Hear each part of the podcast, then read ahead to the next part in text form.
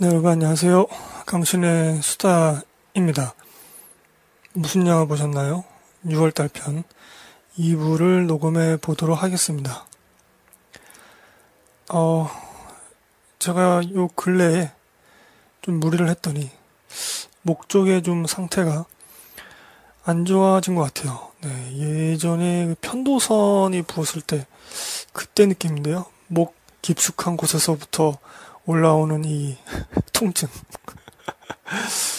오랜만인데, 네, 음, 그래서 제가 좀 속삭이듯이 녹음을 해야 될 것 같고, 뭐 음색이나 이런 것들이 평소에도 크게 좋지는 않았지만, 어, 이번 방송편은 매우 안 좋은 상태로 녹음을 하게 될 것 같습니다.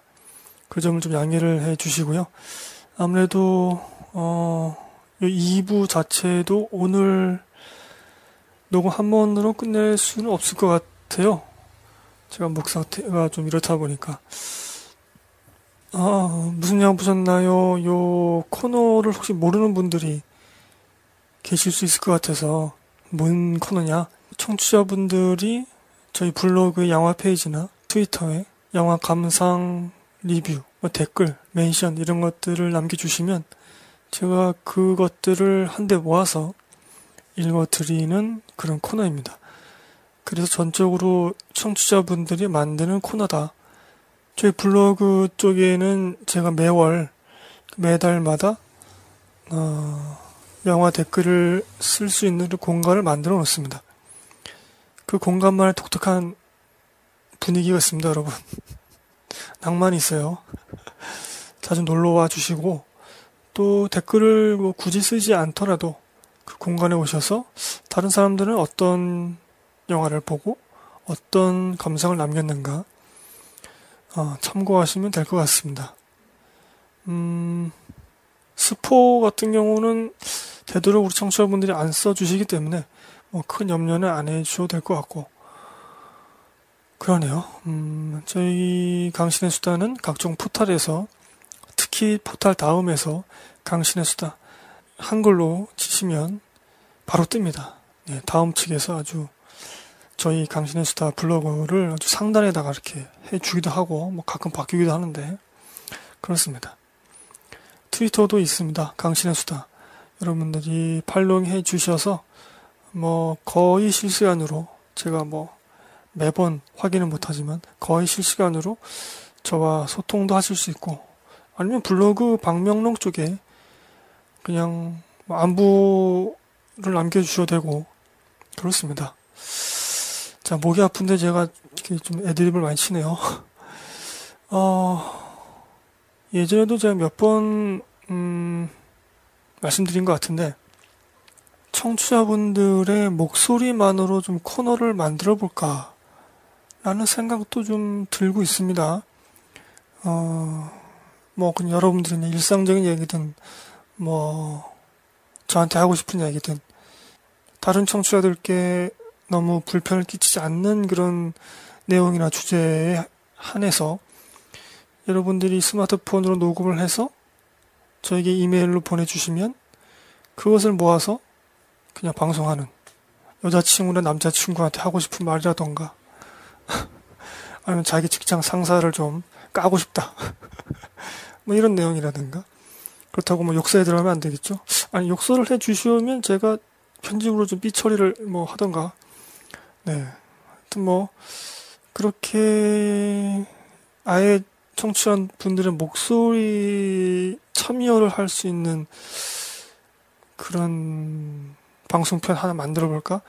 그런 생각도 들긴 합니다. 예전에도 계속 좀 말씀드렸었는데, 음, 혹시 관심 있으신 분들은 뭐 제가 혹시 나중에 또 공지를 올릴 수 있, 을지 모르지만 그 전에라도 여러분들이 스마트폰으로 요즘에 뭐 녹음 잘 되니까 녹음하셔서 보내주시면 됩니다. 저 이메일 주소는 스멜스멜스 골뱅이 한메일입니다.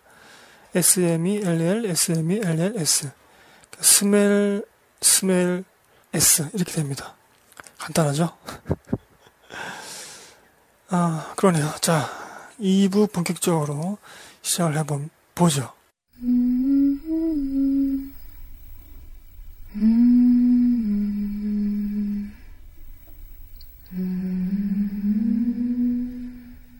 에너이 닉슨님이 6월 21일 날 남겨주신 글입니다.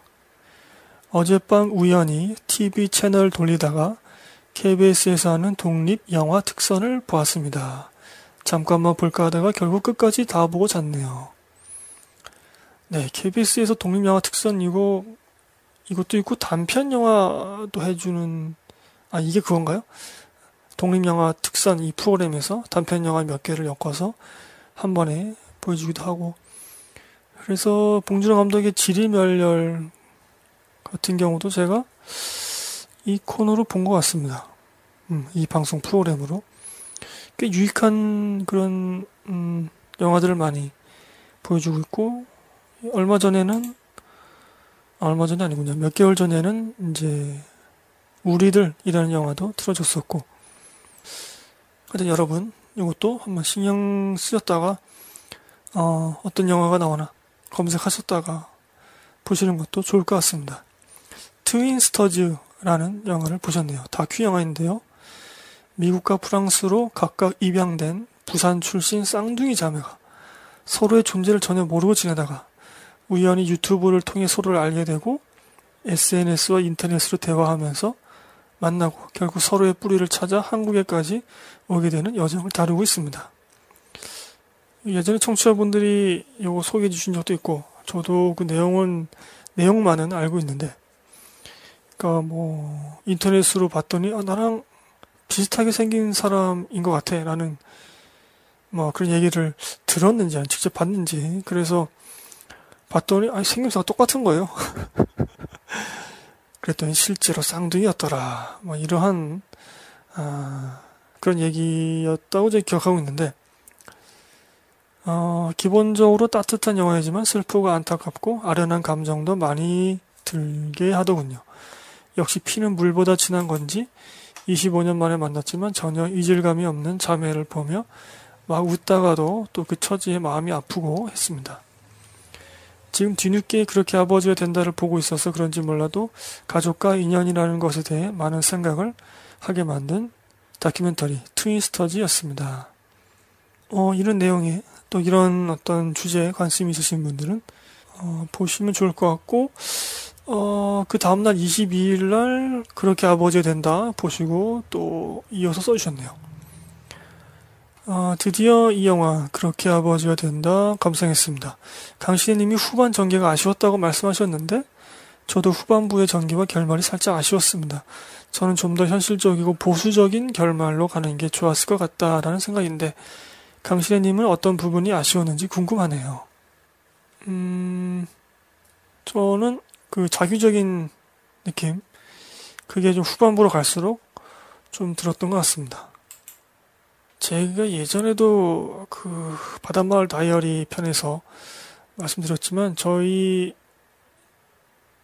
집안 쪽에 아, 다이, 그 바닷마을 다이어리 같은 상황이 있거든요. 거의 비슷한 똑같은 그런 상황이 있어서 이런 뭐랄까요 좀 가족은 가족인데 가족이라고 할 수 없는 그런 상황 그런 이야기가 나오면 조금 더 저 개인적으로는 좀 냉정하게 냉철하게 좀 꼼꼼하게 그렇게 보게 되더라고요. 어, 그래서 이 영화도 보면은 이제 그런 뭐 내용이지 않습니까?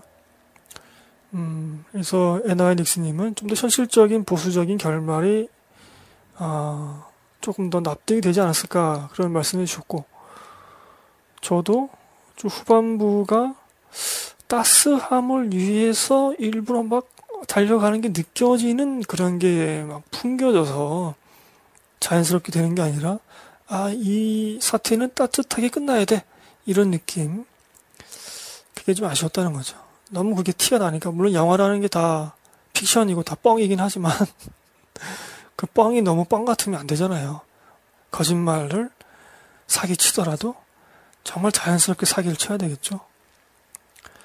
어, 계속 읽어보죠. 결말을 이렇게 두리뭉실하게 맺는 것보다는 확실하게 보여주는 게 낫지 않았을까. 저는 다소 무책임해 보이더라고요. 물론 사진기에 몰래 찍힌 자신의 모습을 보고 노노의 야마가 우는 장면과 케이타에게 이제 미션 끝이다 라는 말을 하는 것으로 미루어 볼 때 결말 이후가 어느 정도 예상이 되긴 하지만요. 제가 보수적일 수도 있고 아직 자식이 없는 이유일 수도 있, 있지만 기른정보다는 그래도 나은정이 중요치 않은가 하는 생각이 듭니다. 이건 뭐 순전히 제 개인 의견입니다. 앞서 그 트윈스터즈도 뭐 자기 뿌리를 찾아가는 가는 게 정체성의 문제이거든요. 나는 어디서 왔는가? 그런 것에 대해서 인간은 실존적으로 생각할 수밖에 없죠. 뭐 종교적으로 따지자면 어, 이 세계에는 신은 존재하는가? 혹은 그 신은 나에게 무엇을 요구하고 있는가? 뭐 이런 것들. 뭐 인간의 어떤 본능적이고 근원적인 그런 질문 같습니다. 근데 이제 뭐 대다수의 일반 사람들은 생모, 생부 밑에서 태어나서 컸기 때문에 그런 정체성의 혼란이라든가 이런 뭐 생물학적인 것에 대해서 정체성의 혼란 같은 거를 겪지 않겠지만 앞서 트윈스터즈 같은 경우도 어, 물론 자신들을 키워준 양부모들도 사랑하겠지만 자신을 낳아준 그것에 대해서 어, 알고 싶어하는 그런 강한 그런 것이 있지 않겠습니까? 그리고 쌍둥이인데도 막 서로 친하게 지내고 아, 생전 처음 보는데 그런 것도 있는 것 같아요. 음. 기른 정 혹은 낳은 정 혹은 태어날 때부터 있었던 그런 정. 어, 하지만 이 영화 연기, 편집, 촬영, 세심한 감정 연출 등 나무랄 데 없이 훌륭한 작품들이었습니다.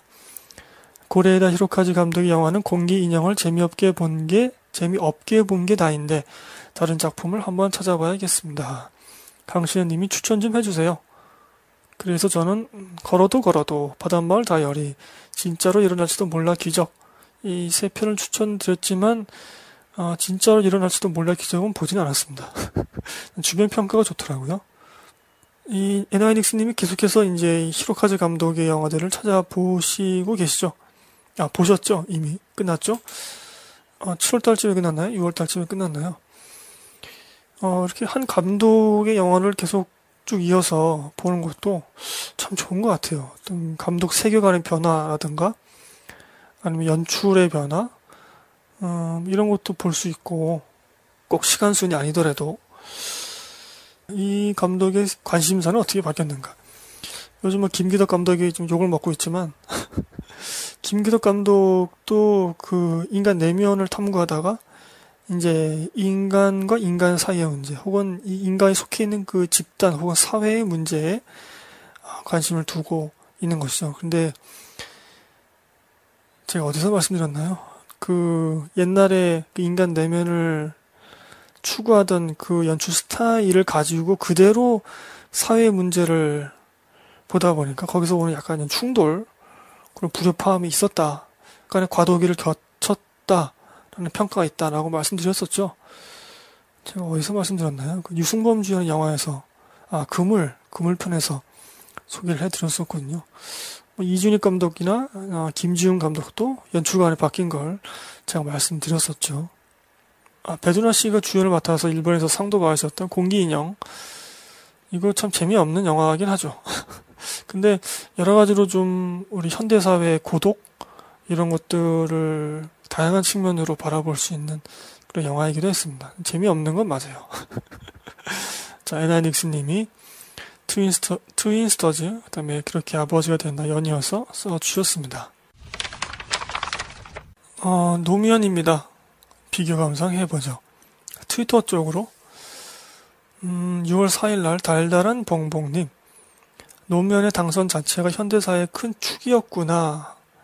그 당시 노사모의 에너지와 열정과 기쁨이 그대로 느껴져서 너무 서글펐다. 모르고 지나갈 위대한 역사를 다시 알려줘서 고마운 영화. 그리고 블로그 쪽으로 바쁘다 영화님이 어, 노무현입니다. 또 한 번 더 봤습니다. 다큐의, 다큐의 배경이 되는 그 시절의 제 모습이 저 하나만 챙기기도 바쁜 시절이었어서 아 정말 그분이 만들 나라에 모래알 하나도 더하지 못해서 마음이 아팠습니다. 지금 이 자리에서 나답게 잘 살고 싶어지는 영화입니다. 이렇게 써주셨네요. 음. 그런 것 같아요. 정말 그 자리에서 뭐 굳이 사회 참여를 저는 음, 독려하는 편이지만 여러분들께 꼭 무슨 정치적인 참여뿐이 아니라 이 사회 참여, 자신의 어, 생활 영역 모든 곳에서 참여를 해야 되거든요. 우리가 사실 정치 영역에서뿐만 아니라 모든 영역에서 참여를 해야 되죠. 근데 이제 굳이 그렇게 어, 할수 없는 분들, 할, 하기가 조금 힘든 분들이라면 저는 그렇게 생각해요. 각자의 자리에서 각자 맡은 바 일을 정말 최선을 다해서 공의롭게, 정의롭게 그렇게 열심히 하는 것도 어찌 보면 이 사회에 대단히 큰 밑바탕이자 이바지가 되고 있는 것이 아닌가 그런 생각이 듭니다. 그런 분들이 너무 많이 계시죠. 정말 많이 계시죠. 이 사회에는. 그래서 우리 사회가 아, 지탱이 되고 있는 게 아닌가 싶습니다. 음. 대다수의 민중이 없다면 또 선각자가 아무리 나오더라도 변화를 이끌어낼 수 없죠. 뭐이 영화가 이제 그런 영화죠. 노면입니다라는 다큐가 어 정치인 노면, 인간 노면만 그린 게 아니라 그를 지지해줬던 노사모가 이제 어떻게 구체적으로 활동을 했는가 이런 것들을 아주 자세하게 보여주더라고요. 어, 저희 청취자분들 중에서는 이제 노무현이나 문재인 어, 이분들을 지지하는 분들도 계시고 어, 이분들을 싫어하는 분들도 계시는 걸로 알고 있습니다. 다양한 그런 분들이 저희 방송을 청취해 주시고 계시는 게 저는 참 좋은 것 같아요. 어, 저는 보수적인 기독교인이지만 또 기독교를 싫어하는 분들도 저희 방송을 청취 하시는 걸로 알고 있는데, 어, 그런 분들도 함께 우리 청취할 수 있는 이런 사회 분위기라 해야 될까? 하여튼 이런 분위기가 굉장히 좋은 것 같아요, 저는. 그래서 뭐, 어, 영화라는 공통 주제에 초점을 맞춰서 나가는 거지 서로의 다른 영역에서의 어떤 차이가 있더라도 우리가 또 함께 어, 참여할 땐 참여하고 또 모여, 모일 땐 모이고 의견을 주고받을 때는 또 다정하게 의견을 주고받고 이런 게 참 좋은 것 같습니다. 그래서 음, 이 팟캐스트라는 곳이 기본적으로 이제 진보 진보 진영에서 이제 많이 활동을 하고 뭐 그렇게 되고 있는데 요즘엔 좀 살짝 이제 그런 것들 엔터테인먼트 그쪽으로 좀 치우치고 있긴 하지만 그런 방향으로 흘러가지만 뭐 그것도 나쁘지 않다고 생각합니다.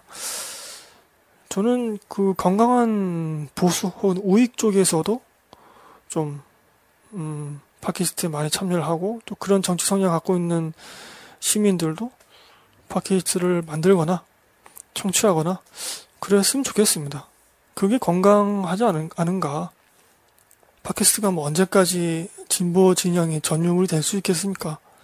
또 그래서도 안 된다고 생각하고 그러면 너무 이 규모가 작아지니까 물론 좀 약간 좀 아, 이상한 분들 그런 분들 빼고요.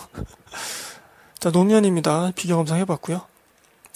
목소리 이렇게 살살 되니까 아, 목이 좀 덜 아프긴 하네요. 어, 6월달에 스크린 독과점 1등을 차지했던 트랜스포머 다섯 번째 비교 감상 해보죠. 에너이닉스님이 22일 날 안녕하세요 강신혜님 트랜스포머 최후의 기사 감상했습니다. 1편은 그 센세이션함에 환호했습니다. 이후 2편, 3편에서 실망하고 4편에서는 아 이제 그만하지 했었는데 기어코 5편으로 돌아오더니 결국 한숨만 나옵니다. 영화 너무 별로입니다. 내용 편집 등은 떠나서 전투 장면 등 볼거리마저 지루하기 짝이 없습니다. 뜬금없는 유머와 성적 드립은 전혀 웃기지 않고 실수만을 나오게 하더군요. 매력, 매력적인 캐릭터도 하나 없고요. 오토봇과 디셉티콘의 싸움보다 2시간 30분이라는 상영 시간과 나와의 싸움이 더 치열한 느낌이랄까요. 2시간 30분인가요? 150분? 미쳤군요. 이제는 1편의 초심으로 돌아가기에도 너무 늦어버린 것 같은데 영화 끝나면서 또 다음 편을 예고해서 마음이 착잡했습니다. 그나마 다행인 건 마이클 베이 감독이 더 이상 연출 안 하겠다 공언했다는 점이네요. 그래도 저는 이제 그만 나왔으면 좋겠습니다. 다음 편이건 스피노프건 더 이상 안 보고 싶어요. 나오면 홀린 듯 또 보러 가게 될 걸 뻔히 알고 있어서요. 영화 내내 가장 재밌었던 장면이 하나 있었는데요. 주연인 마크 월버그는 어, 어, 마크 월버그의 친구로 인디언 보안관이 등장하는데 서로 인종 차별에 대한 대화를 하는 장면이 있습니다. 거기서 보안관이 왠지 네가 말하면 인종 차별처럼 느껴져 라는 식의 대사를 치는데요. 헐리우드 대표 인종차별주의자인 마크 월버그에 대한 자학 개그 때문에 그나마 한번 웃었습니다. 이렇게 써주셨네요. 마크 월버그가 어, 젊었을 적에 인종차별로 뭐 벌금을 받았다나 뭐 어떤 그런 어, 기사를 본 것 같기도 하네요. 저도. 자 스님도 트위터 쪽으로 남겨주셨네요.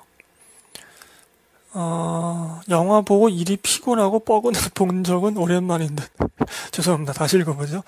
영화 보고 일이 피곤하고 뻐근해 본 적은 오랜만인데. 아, 스트레스를 풀러 갔는데 스트레스를 오히려 받게 되는 그런 묘한 영화군요. 자, 23일 날 미치님이 저 이웃 영화 팟캐스트 떠드는 사람의 주인장이시죠? 어, 성격 이상한 캐릭터들로 가득 차고 미친 듯이 끊기는 컷, 컷들의, 장면 장면들에 정신이 혼미해져 가는 것을 가까스로 버텨냈다. 트랜스포머는 혀가 길어진 인간, 인간화된 트랜스포머들이 나올 때부터 글러먹었지. 그, 너무 말이 많다 이거죠? 그나마 부천 국제 판타스틱 영화제 포스터 같은 배경이 나올 때부터 불만했다. 제발 말 좀 하지 말고 싸우라고. 좀 싸워 이놈들아. 이렇게 좀 액션을 독려하셨고 하루원님이 어, 올해 최악의 영화 트랜스포머 5편을 보면서 IMAX 4D 체험을 했다. 방금 끝난 CGV 1000호 I22번의 관객은 무려 58번의 헤드뱅잉으로 이곳이 락 페스티벌 현장인지를 헷갈리게 했고 나는 영화의 참혹함과 관크에 열받아 제일 먼저 상영관을 나왔다. 이래서 주말 피크타임에는 영화를 보지 말아야 한다. 하루원님 또 광크를 당하셨군요. 관람 비매너. 근데 왜, 어, 그 관객은 58번의 헤드뱅잉을 왜 했나요? 그 음악이 좀, 그, 락음악스러운 음악이 나왔나요? 그분은 신나게 보셨군요. 올해도 저희가 강신의 영화제를 합니다, 여러분. 최악의 영화상 후보가 너무 많아요. 올해는 뭐, 리얼도 있고, 트랜스포머도 있고 뭐 미라도 있고 또 뭐가 있나요? 하여튼 뭐 등등등 해서 굉장히 좀 기대가 됩니다. 우리 청취자분들이 과연 최악의 영화 누구를 뽑을 것인가? 2017년 강신의 영화제도 어, 개최가 되니까요. 올해는 좀 살짝 다이나믹하게 해볼까 생각 중인데 많은 참여 부탁드리고요. 잊지 마시고 자 비교 감상 트랜스포머 최후의 기사 다섯 번째 편이죠. 읽어보았고요. 어, 제가 저희 블로그 쪽에 OST 소개 글도 올린 도쿄 소나타 일본 영화 소개해 보겠습니다. 읽어 보겠습니다. 구로사와 기요시 감독의 2008년작입니다. 10년 전이네요. 좋은 영화입니다. 전반과 후반의 균형감이 좀 깨지는 느낌이 강해서 상당히 아쉬웠지만 전체적으로 주제를 명료하게 전달하고 배우들의 연기와 캐릭터의 생동감이 좋았습니다. 영화는 근래 일본의 침체기를 배경으로 삼아서 한 가족의 고통, 일탈, 희망 등을 보여주고 있습니다. 저는 이 감독이 영화를 많이 보지 못해서 감독만의 특징이 잘 드러났는지는 모르겠네요. 다만 초반에는 고레다 히로카즈 감독이 연상되었고 후반에는 김기덕 감독이 연상되었습니다. 그냥 느낌상 비슷하다는 말씀이죠. 이 탓에 앞뒤 균형감이 좀 깨지고 리듬감이 좀 혼란스러워지더군요. 그러니까 앞에는 고레에다 히로카즈인데 뒤에는 김유덕. 뭔가 좀 언밸런스하죠. 그래도 뭔가 힘이 느껴지는 영화였습니다. 어, 이동진 기자가 영화 첫 장면과 끝 장면을 특별하다고 언급했더군요. 첫 장면은 비가 쏟아져서 집 거실 창문으로 들어치는 것을 빗물이 막 집 안으로 들어치는 것으로 시작합니다. 어머니가 황급히 창문을 닫고 방바닥에 흩뿌려진 빗물을 닦아요. 근데 이내 다시 창문을 열고 넋이 나간 듯 창문 밖을 바라봅니다. 그리곤 영화 제목이 뜨고 본격적으로 영화가 시작하죠. 이 첫 장면은 여러 의미가 담겨 있다고 생각합니다. 극중 어머니의 욕망 또는 집 혹은 가족의 불안 등등등. 밖에는 막 비가 막 내리치고 빗물이 방 안으로 들어왔고 그걸 닦던 어머니가 다시 창문을 열고 창 밖을 본다는 얘기죠. 완전히 그걸 좀 시적으로 본다면 여러 가지 또 생각을 의미부여할 수 있는 장면이기도 했죠. 극중 어머니는 초반에 주변부 인물처럼 그려지는데 영화가 전개될수록 생동감 있는 인물로 영화 속에서 나타납니다. 생동감이 있다기보다는 좀 입체적으로, 네, 입체적으로 나타나죠. 대표적으로, 대표적으로 어, 자동차가 그녀의 내면을 보여주고 있죠. 아무도 모르게 자동차 면을 따고 홀로 자동차 판매점을 방문하죠. 그리고 후반에 자동차와 관련된 일탈을 하게 됩니다. 어머니 중심으로 영화를 해석해도 꽤 재미난 그런 해석이 나올 수 있죠. 영화에 나오는 어른들은 모두 희망을 잃은 상태입니다. 그것을 제대로 마주하지 않습니다. 그저 숨기고 피하고 감내할 따름이죠. 오히려 무언가에 도전해 보려는 아이들을 핍박하고 폭행합니다. 이제 그것이 2008년도에 일본이다. 일본의 어른들은 계속 뭔가 자신들이 저지른 잘못, 그런 버블 경제 붕괴라든가 뭐 이런 것들을 회피하려고 하고 그 탓에 아이들이 힘들어하고 있고 하지만 그 힘든 것을 이겨보려고 하는 또 그런 아이들을 오히려 억누르고 있다. 그것이 2008년의 일본이다. 라고 감독이 말하고 있는 거죠. 이런 그 어른들도 다시 시작했으면 좋겠어. 라는 고백을 하게 되는데 영화는 이거를 용인하지 않습니다. 승인하지 않아요, 감독이. 어른들에게 어떤 해방구를 허용하지 않아요. 어떻게 보면 굉장히 좀 엄격하죠, 감독이. 대신 그들의 아이들이 보여주는 희망으로 어른들이 원했던 새로운 시작을 대체합니다. 즉, 아이의 희망이 어른의 새 시작이라는 거죠. 사실 이런 사고는 보수적이죠. 어른은 계속 고통을 감내하되 아이의 희망을, 희망을 위해서 희생해야 하니까요. 어쩌면 이런 희생과 배려를 말하고 싶었는지도 모르죠. 영화 끝장면은 제가 블로그 OST 포스팅 글로 링크한 영상과 같습니다. 이때 연주되는 곡이 참 좋더군요. 며칠째 이 곡만 제가 들었었고요. 저희 오셔서 어, 그 OST 이렇게 검색하시면 어, 그 포스팅 글을 찾으실, 찾으실 수 있습니다. 제가 뭐 여러 개 써놨어요. 뭐 피아니스트의 전설, 뭐 프랭크, 또 뭐가 있나요? 네, 등등등 해서 극심한 경제 침체기 였던 일본의 패부를 너무나 선명하게 드러내고 있어서 일본인이 아닌 제가 보기에도 마음이 쓰리더군요. 근데 엔딩씬은 매우 아름답고요. 그런 영화입니다. 라고 제가 써놨네요. 2008년작 구로사와 기요시 감독의 도쿄 소나타였고요.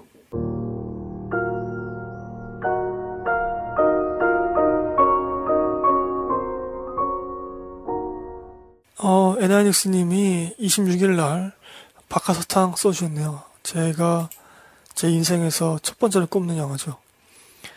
주말에 바카스탕 재감상했습니다. 워낙 좋아하는 영화인데 마눌님이 아직 안 봤다고 해서 이건 꼭 봐야지 하면서 반강제 감상시켰습니다. 극장 개봉 시 극장에서만 두 번 감상하고 그 후에도 여러 차례 감상했다가 오랜만에 재감상하니 감회가 또 남다르더군요. 나이를 먹어가면서 볼수록 그 깊이가 더해가는 영화인 것 같습니다. 오늘 출근하면서 강신혜님의 바카스탕 방송 1편을 우선 들었는데요. 네, 제가 1부, 2부 이렇게 나눠서 녹음했었죠. 거의 대부분이 제 생각과 동일하더군요. 다만 김영호가 실제 시간 여행을 한다는 그런 판타지 설정은 동의하지 않지만요. 크크. 저는 그 기차 안에 우리들이 타고 있고 감독이 안내하는 대로 그 열차를 타고 김영호라는 사람의 인생을 되돌아보는 여정을 하고 있다는 설정을 하고 있다고 보거든요. 하긴 이것도 시간 여행이긴 하네요. 뭐 어찌되었든 정말 엄청나게 좋은 작품인 건 분명합니다. 퇴근하면서 방송 2부 들을 예정인데 기대가 많이 되네요. 이렇게 써주셨네요. 네, 감사합니다. 저희 바카스탕 방송편을 1부, 2부 모두 청취해 주셔서 이 영화가 이제 저는 그렇게 말씀드렸죠. 거대한 환타지다. 그 현재 시점의 김영호가 실제로 과거로 환타지 넘어가는 그런 영화다라는 좀, 네, 제가 그때 녹음하면서도, 아, 좀, 부끄러워하면서 말씀드렸던 것 같아요. 어, 이창동 감독 같은 경우는 그 세계관이 좀 어묵합니다. 좀 잔인하기도 하고, 그런데 우리가 그, 어, 영화를 봤을 때 그것만을 느끼지 않아요. 왜냐하면 그 속에서 어떤 위로와 희망을 또 주거든요. 근데 그 위로와 희망이 우리가 그냥 평소 지낼 때에는 그냥 스쳐 지나가는 것들, 정말 아무것도 아니라고 생각하는 것들, 이런 것들이 그 잔인한, 그 엄혹한 세계 속에서는 오히려 돋보이게 되는 거죠. 더 우리에게 희망으로 다가오는 것이고, 평소와 같지 않은 상황이기 때문에. 하지만 이제 그런 어떤 희망과 위로를 주면서도 동시에 아, 그 복구되지 않는 상처 이런 것도 동시에 보여줍니다. 그러니까 어, 이창도 감독 영화에는 환타지 요소가 꼭 있는데 아, 저는 그 요소가 있다고 생각하는데 그것이 어, 영화 스토리를 전개시키는 쓰이는 경우가 대부분이고 어떤 갈등을 봉합하는 데 환타지 요소, 가 쓰이는 것은 영화 시 정도? 그 정도밖에 없다고 생각합니다. 어, 근데 그 영화 시에서도 환타지로 그 상처를 치유하고자 하고 갈등을 봉합하고자 했지만 그럼에도 불구하고 그 상처를 너무 선명하게 드러내기 때문에 잔인할 정도로 그래서 어, 영화의 어떤 평범한 것들로부터 위로와 희망을 얻으면서도 그 처연하고 그 슬픈 감정도 동시에 느끼게 됩니다. 그 이창동 감독의 그 세계관에서 특징이죠. 영화 C 같은 경우도 결말을 보면 스포일러를 하지 않고 최대한 말씀드리자면 두 사람의 목소리가 나오죠. 시 낭송을 하는데 두 사람의 목소리가 나오죠.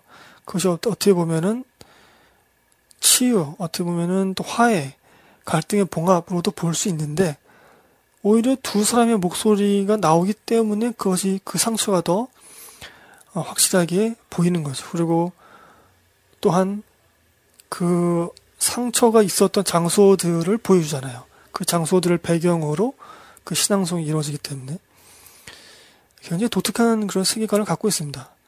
어, 그래서 어떻게 보면은 정말 현실주의죠. 봉준호 감독하고 결은 다르지만 현실주의라고 저는 생각하는데 영화 스타일도 그렇고 그럼에도 불구하고 판타지 요소가 꼭 들어간다고 생각하거든요. 그게 참 특이한 거죠. 그 판타지 요소를 어, 언제 써야만 임팩트가 있는지를 정확하게 알고 있는 이런 거 참 좋아합니다 제가 그 정확한 그런 정밀 타격 아. 네 이창도 감독을 제가 워낙 좋아하기 때문에 지금 목 상태가 안 좋은데 계속 애드립 치고 있네요 올 가을에는 제가 오아시스 한번 녹음해보죠 자, 제가 녹음한 적도 있는 하루 비교 감상해 보겠습니다. 27일날 데이빗 백곰님이 쏘셨네요. 김명민 변요한 배우 주연의 영화 감상했습니다. 초반 배경 음악이 너무 크게 깔려서 영화 내용에 집중이 잘 안 되었습니다. 스크린 화면보다 배경 음악의 선명하게 들리는 노래 가사에 훨씬 집중이 되어서 개인적으로는 별로였습니다. 의도된 것이었을지도 모르지만요. 크크. 영화 종영 1시간 반 후 후반의 내용이 기억이 나지 않는 신기한 현상을 처음 겪게 해준 영화입니다. 한 시간 반밖에 안 지났는데 중간에 졸거나 나가거나 딴 생각을 하거나 그랬던 건 전혀 아닌데도 불구하고요. 영화 초반부, 중반부에 차 도 달리고 사람도 달리고 질주하는 장면과 계속해서 비행기에서 깨고 침대에서 깨고 다시 잠에서 깨어나는 장면만 기억이 남았습니다. 전체적으로는 딱히 감동과 재미 둘 다 크지 않았습니다. 변요한 배우는 연기를 열심히 하시는 게 느껴지긴 했지만 영화 내내 숨가쁜 연기의 연속이어서 좀 질리는 느낌이 들었습니다. 주요 등장 인물들 중에서는 유재명 배우의 연기가 가장 자연스럽게 잘 받아들여졌습니다. 이 변요한 씨하고 그 동주에 나왔던 그 누구죠? 박정민 배우였던가요? 이 두 배우가 나온 그 들깨 그 영화가 있습니다. 아, 거기서는 변요한 씨가 그 에너지를 좀 응축시켜서 보여주는 그런 연기를 하시거든요.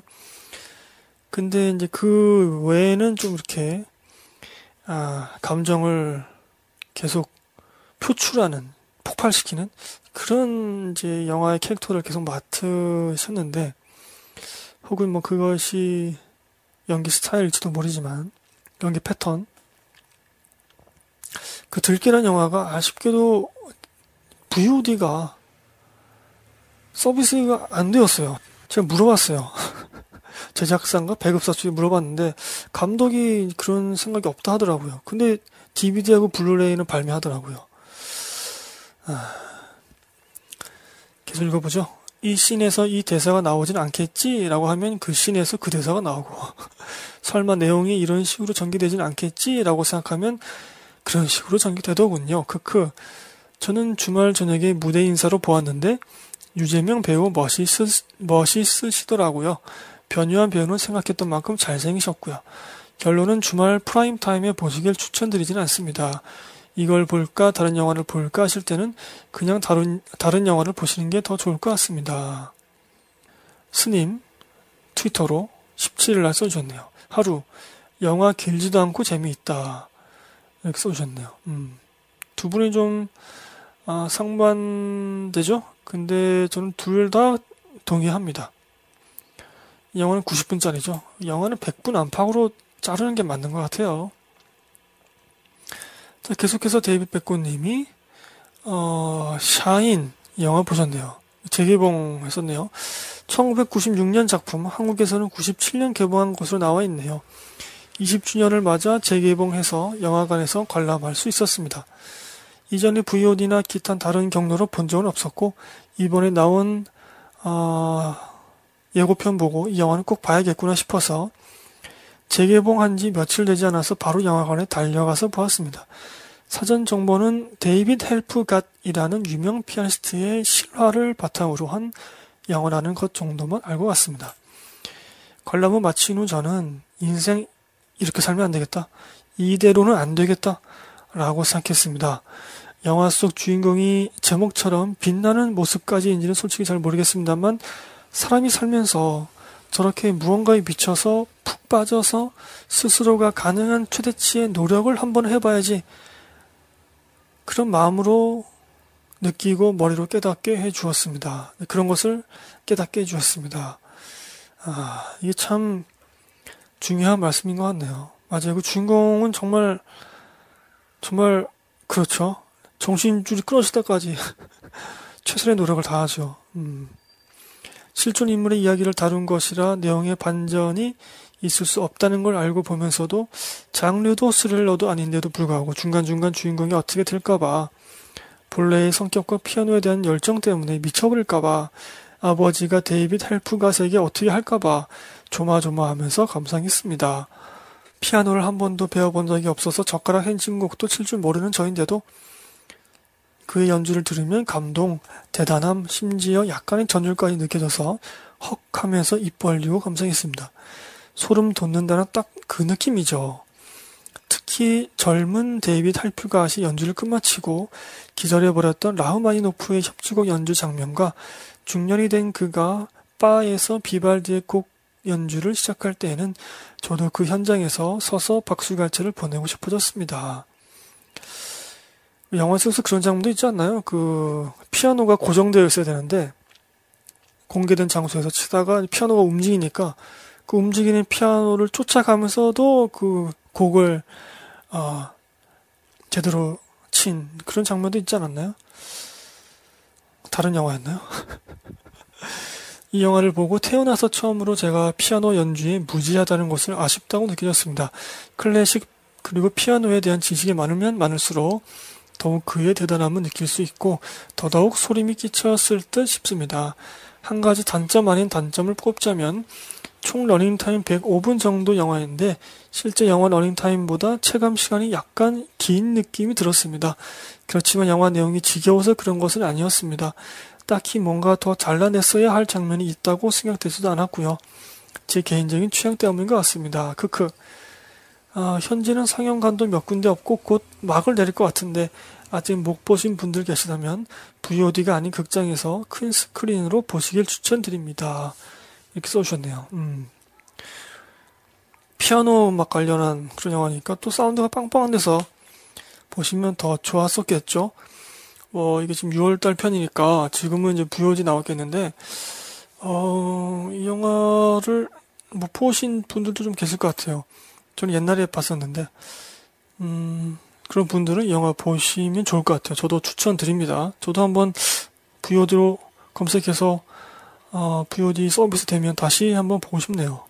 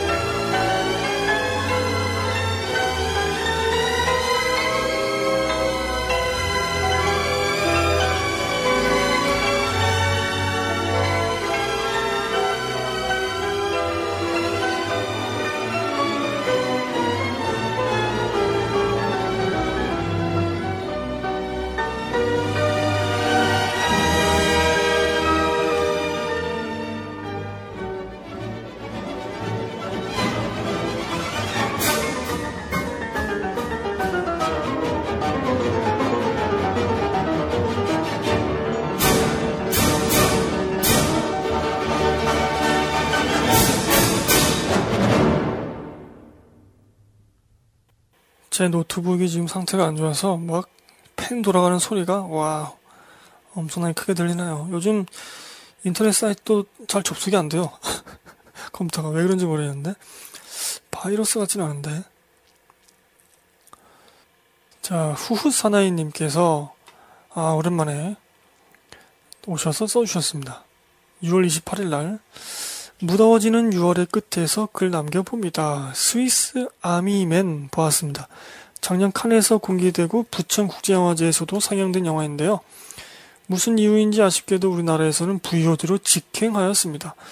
출연하는 배우로는 해리포터 다니엘 레드클리프와 외국에선 연기파 배우로 알려진 폴 다노가 열연한 작품인데 나름 지명도 있는 배우들인데도 특이한 작품인지라 개봉이 어려웠나 보더라고요. 내용은 섬에 표류되어 자살을 결심한 남자가 바닥으로 떠밀려온 한 시체를 만나서 겪는 이야기입니다. 놀랍게도 그 시체는 범상치 않은 여러 능력을 가졌다는 걸 알게 되죠. 여기까지만 들어도 심상치 않죠. 우리나라에선 맥가이버 칼로 더 이름 알려진 스위스 아미 나이프에서 영화 제목을 차가, 착안한 것으로 이해됩니다.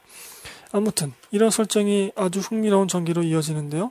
저는 개인적으로 이런 특이한 설정과 캐릭터들을 좋게 본 터라 미개봉이 아쉽기만 합니다. 강신혜님과 청취자분들도 나중에 기회 되시면 찾아보셨으면 좋겠습니다. 아 그러네요. 저도 이런 약간 좀 B급 소재 이런 걸 좋아하거든요. 그래서 한번 보고 싶네요. 음. 오랜만에 후사나님 오셔서 또 써주셨는데 시간 있을 때마다 또 저희 블로그 쪽이나 뭐꼭 음, 영화 페이지에 쓰지 않더라도 방명록 쪽에 안부 남겨주시면 감사하겠습니다.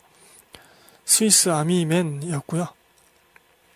자, 데이비 베코님이 어, 로스트 인 파리 보셨네요. 도미니크 아벨과 피오나 고, 고든 두 감독이 연출과 주연을 동시에 맡은 프랑스 벨기에 영화입니다.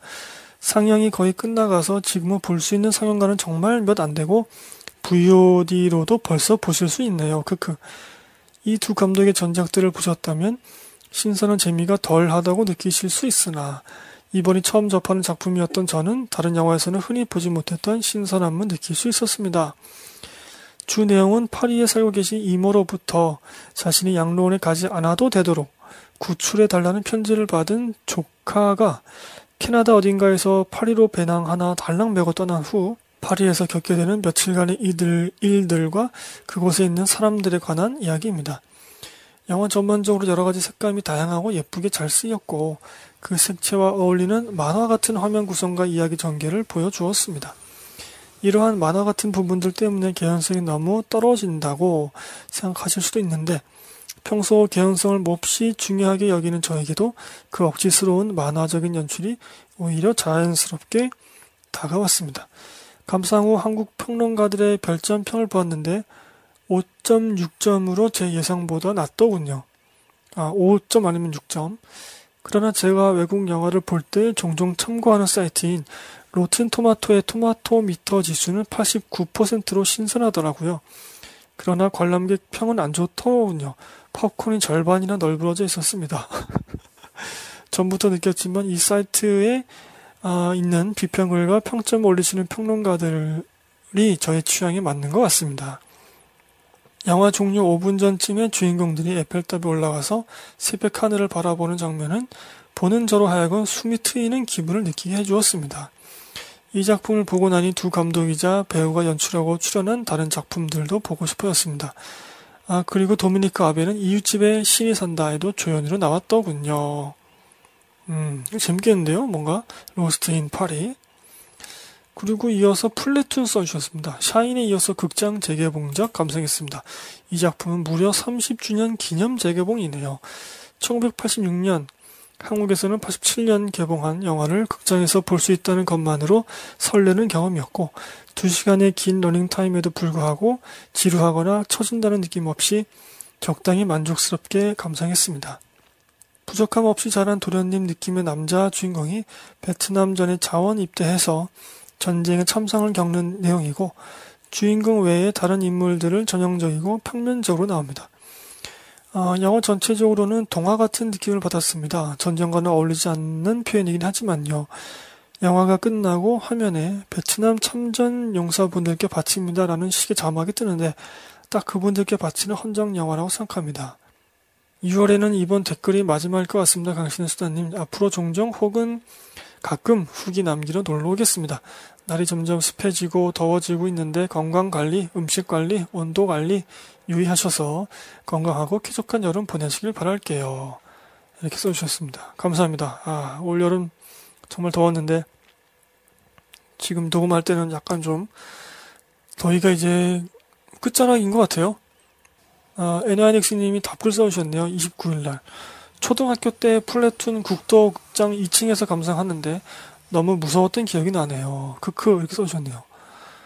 자, 에나이닉스님 답글 써주셨고 어, 그 이전에는 데이비 백고님이 로스트 인 파리 플래툰 이렇게 써주셨습니다.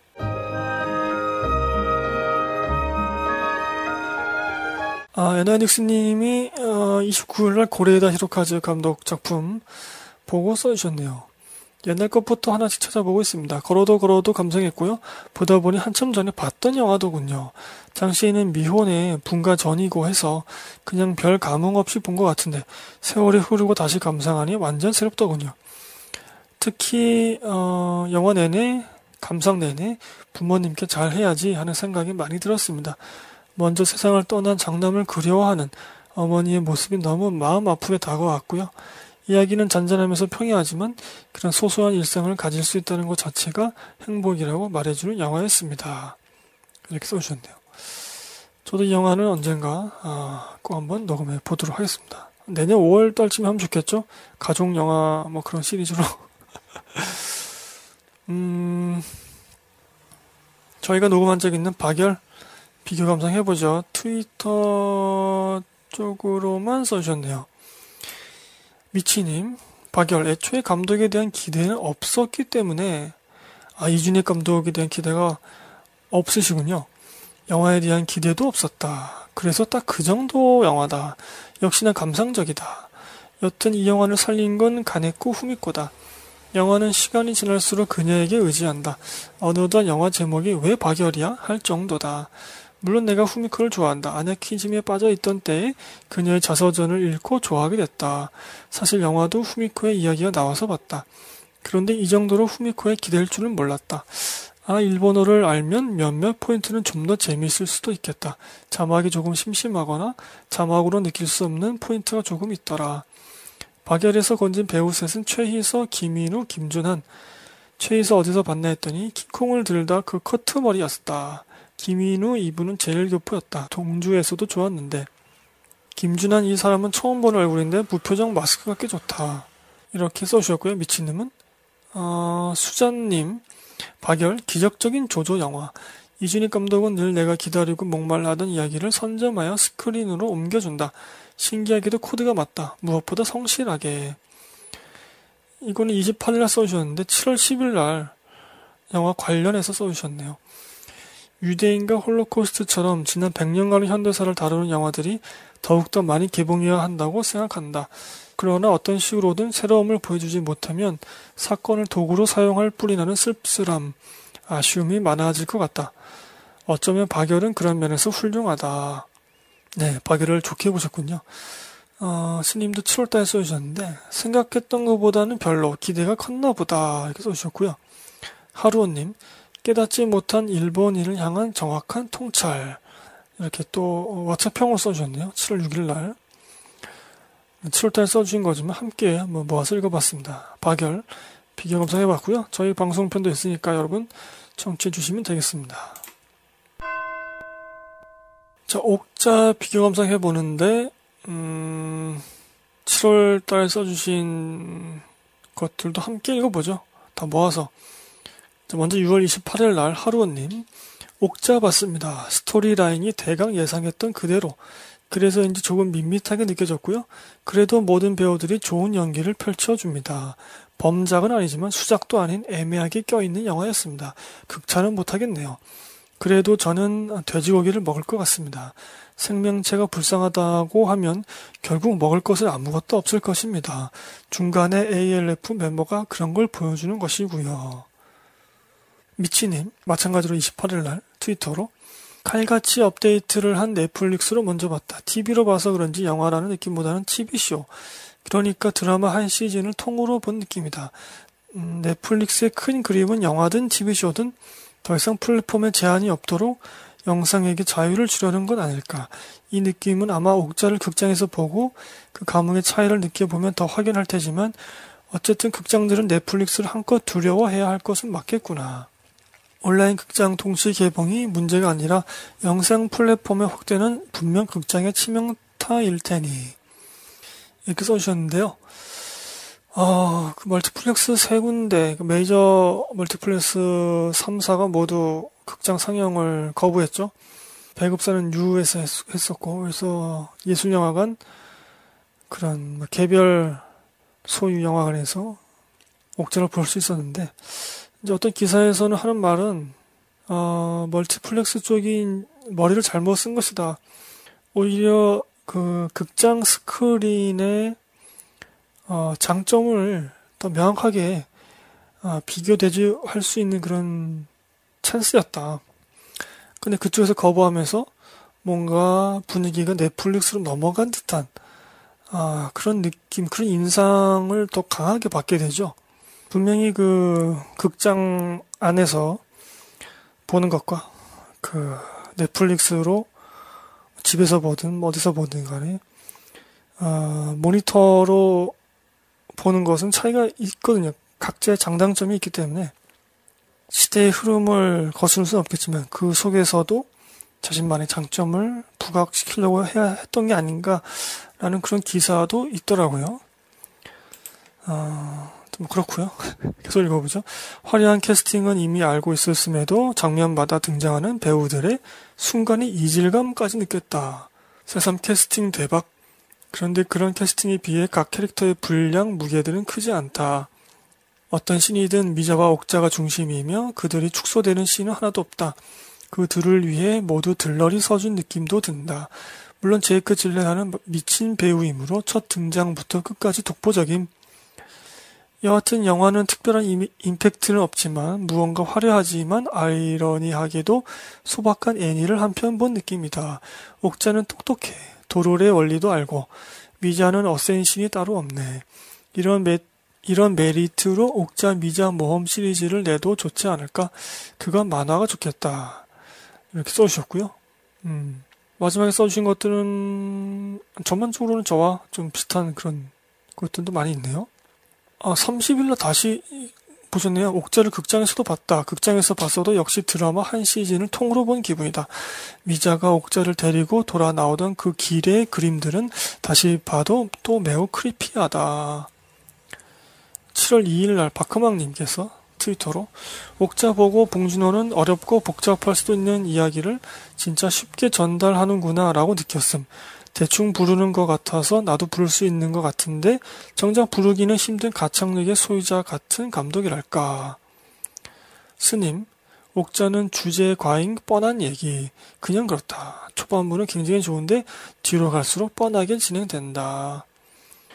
그 다음에 저 이윤 영화 팟캐스트 영화 카페 카페 크리틱의 지킬님 드디어 옥자를 봤다. 혹자는 노트북으로 넷플릭스 가입해 보면서 죄 짓는 기분 이랬는데 왜 죄 짓는 기분을 하시나요? 그분은 좀 이해가 안 가는데요. 이게 넷플릭스가 만들어서 넷플릭스 스트리밍 서비스를 하려고 자체 제작한 영화인데 넷플릭스 가입해서 보면은 넷플릭스가 더 좋아하잖아요. 그리고 봉준호 감독, 감독도 거기에 동의를 한 거고 어, 제한적으로 영국, 미국, 한국 이렇게만 어, 극장 개봉을 했던 걸로 알고 있는데 기본적으로는 넷플릭스에서 보도록 만든 거죠. 뭐 재짓는 기분 가질 필요는 없을 것 같은데 그분은 그래도 아 영화는 극장에서 봐야 된다 뭐 이런 생각이 있었던 것 같습니다. 봉준호 감독 우리 한국 영화 감독이니까 어 하여튼 그랬는데 나는 영화가 시작할 때 TV 드라마를 극장에서 보는 것 같아서 기분이 다운됐다. 예전에 그 에나이 닉슨님도 그랬었던 것 같은데 아 7월 편에서 나올라나 소품 같은 느낌이라고 하셨는데 뭐 그런 느낌이죠 정말. 옥자, 봉준호의 변하지 않는 변증의 하모니 추천 100% 장점은 글로벌해진 변증, 믿고 보는 봉준호 단점은 미국식 유머 코드 윤제문이 보디 샴푸 있어? 보디 샴푸라니 국적이 어디인가 번역은 신성하다 해놓고 이렇게 써주셨네요. 음. 영화 카페에서 이 옥자편도 어, 녹음하셔서 올리셨더라고요. 그것도 청취하시면 좋을 것 같네요. 자, 옥자편 비교 감상 해보았고요. 이제는 어, 트위터 쪽에 있는 것들을 한꺼번에 다 읽어보죠. 29일날 스님이 지랄 발광 17세 보러옴 제목대로 영화 발랄하고 재밌네요. 어, 7월 3일 날 써주셨는데 그냥 한꺼번에 읽어드리죠. 리얼 보셨네요. 강추드립니다. 하루가 지났는데 자꾸 생각이 납니다. 이 영화 뭔가 매력이 있다. 정말 순수한 마음으로 써주신 건가요? 아니면 나만 당할 수 없다. 뭐 이런 마음으로 써주신 건가요? 음, 또 올해 강신의 영화제에서 각축장을 벌일 수 있는 최악의 영화상 기대해 보겠습니다. 여러분 많은 참여 부탁드리고요. 그다음에 6월 30날 미도리 님께서 이틀 동안 괴롭히는 끔찍한 두통에서 벗어나려고 위시 리스트에 영화를 틀어두었다. 이 채가 채 개발아의 채라니 모터사이클 다이어리 이렇게 써주셨네요. 모터사이클 다이어리가 이제 채 개발아가 어, 오토바이 타고 이렇게 돌아다니는 젊을 적 시절에 뭐 그런 영화라고 기억하는데 저도 이거 대학 축제 때 이거를 상영을 해주더라고요. 그때 새벽에 본 기억이 나네요. 어, 7월 2일 날 수자님께서 친구에게 헤드윅 영업에 성공하여 기쁘기도 하고 보자마자 공감할 정도로 이 친구도 외로웠던 과거가 있었겠구나 싶어서 약간 슬프기도 하고 복합적인 감정이 들었던 오늘 큰 스크린으로 보는 미드나잇 라디오는 정말 최고였다. 사람들에게 박수 받으며 소통하려 애쓰는 헤드윅의 모습은 진짜 눈물 날 뻔했다. 한비님, 위아 X 관람 완료. 이걸 극장에서 봤어야 했는데 이렇게 다큐멘터리의 형식으로 보니까 엑스제팬이랑 요시키의 삶이 극대화되네. 엑스제팬 토시의 사례를 보면 사이비 종교가 얼마나 무서운 건지 알 수 있다. 한 사람의 인생과 주변 사람들을 완전히 망가뜨리는구나. 수자님과 한미님이 보신 영화들이 좀 비슷한 결의 영화인 것 같은 느낌도 드네요. 저는. 어, 사이비 종교 말씀하시니까 요즘 OCN에서 그, 그 하고 있는 드라마 구해줘 그게 떠오르네요. 제가 그것을 매주 보고 영화 페이지 쪽에 지금 감상 댓글을 남기고 있습니다. 그 제가 요즘 드라마 잘 안 보거든요. 자규적인 것들이 너무 심해서. 근데 이 드라마는 그 조금산 작가 웹툰이 원작이라서 제가 조금산 작가를 좋아하기 때문에 어, 보았죠. 나름 괜찮고 또 기독교에서 나온 그런 사이비 종교이기 때문에 기독교 흉내를 많이 내죠. 뭐 부흥회 같은 흉내, 뭐 그리고 이 친절하게 말할 때 그 톤이 있어요. 특정한 톤이 있습니다. 형제님 할 때 그런 톤이라든가 그런 톤을 배우들이 너무 잘 살려요. 아, 너무 재, 너무 재밌습니다. 그래서 그걸 아니까 어, 될지어다라고 얘기를 하는데 아멘 대신에 될지어다를 하는데 그 톤도 너무 웃기고 여러분 OCN에서 매주 토요일 일요일마다 하는 구해줘라는 아, 드라마 꼭 보시길 제가 권합니다. 호흡은 좀 굉장히 느려요. 빠른 영화, 빠른 드라마는 아니에요. 요즘 드라마들은 좀 리듬감이 굉장히 빠르잖아요. 근데 이 드라마는 호흡이 느린 대신에 그 감정선을 좀 풍성하게 잡고 가는 그래서 캐릭터들을 최대한 많이 설명하려고 하는 그런 게 있습니다. 원작에는 없는 부분인데 그러네요. 음. 자, 한빈님이 보신 영화는 위아 엑스였고요. 아, 미치님이 26일 날 사랑이 서툴어도 잘 살고 있습니다. 아, 이번 분기 일본 드라마 중에 우연히 봤다가 끝까지 봐버리게 된 소소 느낌의 연애물. 연애 고자 두 여성이 고자라뇨. 연애 고자 두 여성이 서투르게나마 사랑을 해 나가는 이야기인데 메인 남녀보다는 서브 남녀 보는 맛이 있다. 자, 2부의 마지막입니다. 6월 1일 날 쓰셨네요. 미치님이. 어, 이걸 영어로 읽어야, 될, 읽어야 될까요? 13 Reason Why. 영국 미, 영국 드라마가 아닌 미국 드라마에서 다행이다. 영국 드라마였다면 부모들이, 부모들이 죄다 개판이거나 나오지도 않았을 것이고, 매회 우울함이 극에 달했을 것이다. 그래도 미드이기 때문에 부모들은 다정하고, 막판에 치닫는 거 외엔 우울함도 덜했지. 사실 우울함보다는 매회 고구마 100개 정도는 먹었기 때문에 누가 언제 무엇을 어떻게 왜 육하 원칙이 궁금해서 마지막 회까지 가열차게 달려왔다. 고등학교 여자애가 자살하면서 남긴 13개의 테이프 속에는 아 그래서 13 Reason Why군요.